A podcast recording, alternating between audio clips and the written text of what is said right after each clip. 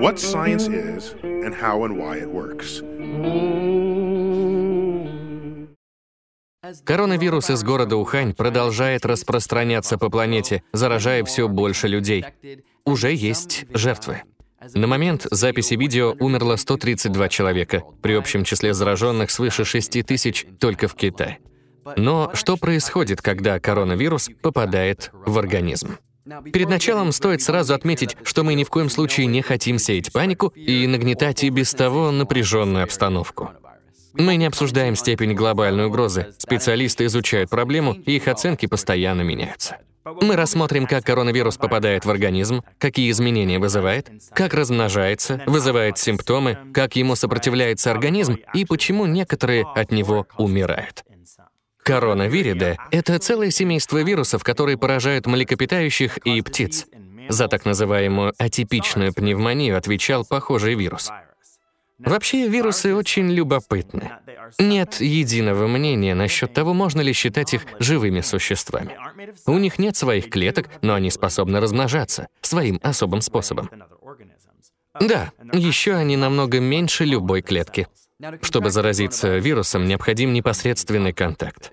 Заразиться можно, например, если при встрече больной человек на вас чихнет или покашляет, крепко пожмет вам руку, или если вы подержитесь за какую-нибудь поверхность, где есть вирус, а потом полезете себе в нос или рот, не помыв руки. Как только вирус попадает внутрь, он начинает действовать. У всех вирусов есть своя собственная генетическая информация, которую они хранят в форме ДНК или РНК. Коронавирус несет в себе РНК, и этого ему вполне достаточно для размножения. Генетическая информация, как правило, окружена защитной оболочкой — капсидом. В представлении многих вирус выглядит как-то так. Это действительно он, но данный вирус поражает только бактерии и называется бактериофаг. В коронавирусе РНК заключена в спиральный капсид, который сам тоже покрыт оболочкой. Все вместе очень похоже на эмодзи для обозначения вируса. Эти отростки на поверхности, похожие на присоски, играют очень важную роль. При контакте с клеткой они связываются с рецепторами на ее поверхности. В каком-то смысле эти отростки — это ключи, которые подходят только к правильным клеткам особей правильного вида. В случае удачи вирус проникнет внутрь и получит полный доступ ко всем системам клетки. Обычно клетка использует собственную ДНК и с помощью рибосом синтезирует белки, которые выполняют множество функций в разных частях организма. Но коронавирус взламывает эту систему. Он заставляет рибосомы считывать его РНК и производить белки, нужные ему.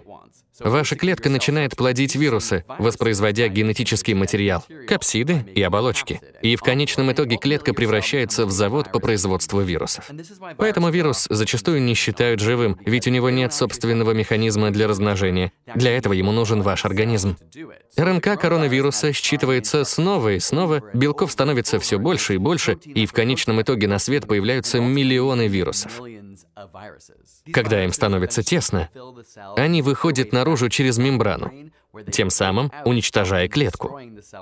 Отправляются на поиски новой жертвы, и все повторяется вновь. Помимо того, что гибнет все больше клеток, организм реагирует на инфекцию иммунным ответом. И то, и другое является причиной вашего плохого самочувствия. Симптомы коронавируса — это головная боль, насморк, кашель, боль в горле и жар. Поэтому так сложно поставить диагноз, ведь симптомы самые обычные. Они постоянно наблюдаются у больных гриппом и у тех, кто просто простыл. В больнице медикам приходится делать дополнительные анализы, брать мазки и кровь, чтобы понять, действительно ли эти симптомы вызваны коронавирусом из Ухани. Иммунитет здорового человека рано или поздно осознает, что в организме что-то не так и переходит в наступление. Иммунная система устроена невероятно сложно. Она держит наготове целый ряд способов борьбы с захватчиками. Повышение температуры помогает иммунитету и создает неблагоприятные условия для вируса. Мокроты и сопли активнее выделяются, мешая вирусу цепляться к клеткам, а также выводя мертвые вирусы и иммунные клетки. Часто это сопровождается чувством слабости, поскольку ваш организм тратит все силы на борьбу с вирусом, а не на повседневные задачи. Также могут появиться болезненные ощущения в костях, а все потому, что они отвечают за производство лейкоцитов. Основная же линия защиты нашего организма, в том числе от коронавируса, это активное производство антител, в котором участвует ваша собственная ДНК. Можно сказать, что антитела — это участки цепочки ДНК, которые есть в каждой клетке, содержащие инструкцию по созданию разных систем защиты. Ферменты в ядре находят нужную часть ДНК, переписывают информацию на матричную РНК, которая отправляется к рибосомам, а они, считав инструкцию, строят нужные белки. Каждая клетка содержит до 10 миллионов рибосом, что превращает ее в неплохой завод по производству вооружения для отправки на фронт. К сожалению, для вашего организма иммунная система не распознает вирус моментально, так что зараза получает неплохую фору.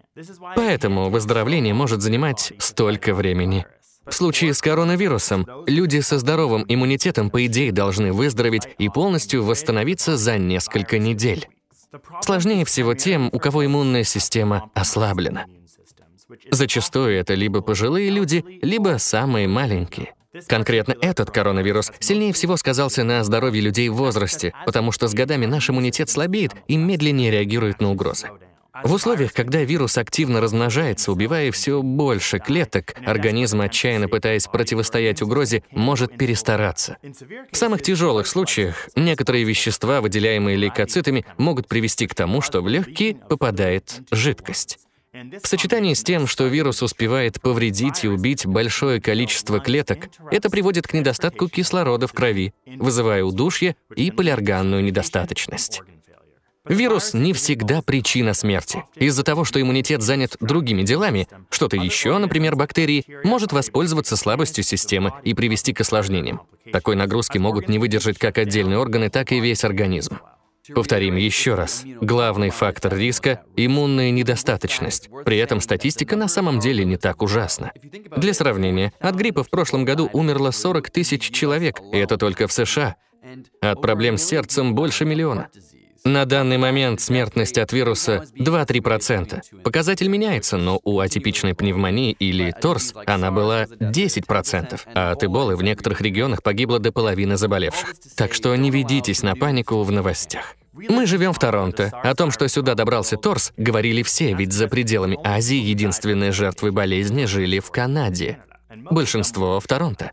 И хотя умерло всего 44 человека, это сильно ударило по туризму. Город потерял миллионы.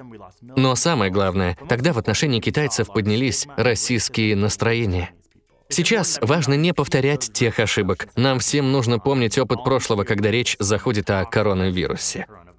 В соцсетях мы часто встречаем комментарии, где пользователи говорят, что для Китая это не редкость, и во всем виновата еда, к которой привыкли китайцы. Но не забывайте, что западная модель питания породила коровье бешенство, а активное потребление мяса добавило к проблеме антибиотикорезистентных бактерий. Так что давайте прислушаемся к мнению экспертов. Не будем паниковать и перестанем использовать вирус как повод для расизма. Переведено и озвучено студией Верт Дайдер.